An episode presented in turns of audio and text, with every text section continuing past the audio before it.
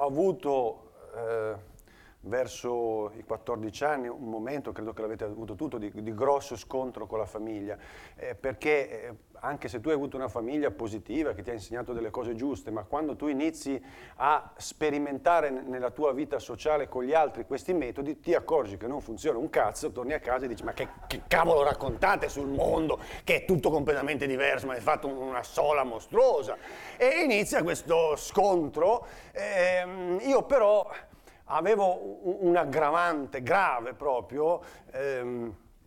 che erano i, questi viaggi interminabili che facevo con la mia famiglia, perché dovete sapere che mio padre è una bravissima persona, poverino, però eh, eh, non ha la patente, eh, non ha una comprensione profonda eh, delle mappe geografiche, eh, però vuole decidere lui quando si deve girare a sinistra o a destra.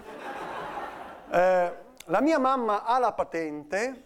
conosce le carte geografiche, e, però per una strana forma di schiavitù sessuale, quando mio padre dice gira a destra, lei gira a destra.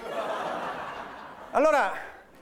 cioè, eh, io ho fatto dei viaggi da, da fantascienza per, per rendervi eh, l'idea della situazione, ma è una situazione reale, io insisto, non, non mi sto inventando proprio niente. Eh, noi un giorno siamo partiti da Milano per arrivare a Francoforte in Germania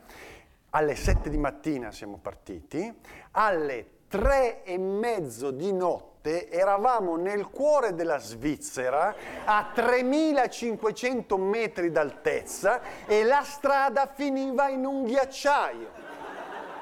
E come se questo non bastasse, ininterrottamente per tutto il viaggio i miei genitori continuavano a fare. Guarda che bell'albero, guarda che bella chiesa, guarda che bel sole, guarda che bella nuvola, guarda che bel fiume, guarda che bel lago, guarda che bella casa, guarda che bella chiesa, guarda che bella... Una cosa da crisi di ne... Cioè, io stavo seduto dietro, proprio che... Ah,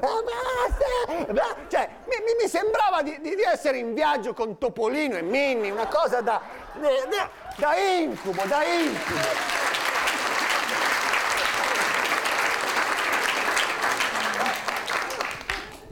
Io adesso sono adulto, ho la patente,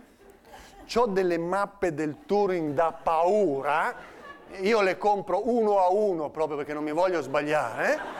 e mi fermo ogni 50 metri a chiedere informazioni perché per me sbagliare strada è una cosa che non, non riesco a reggerla psicologicamente,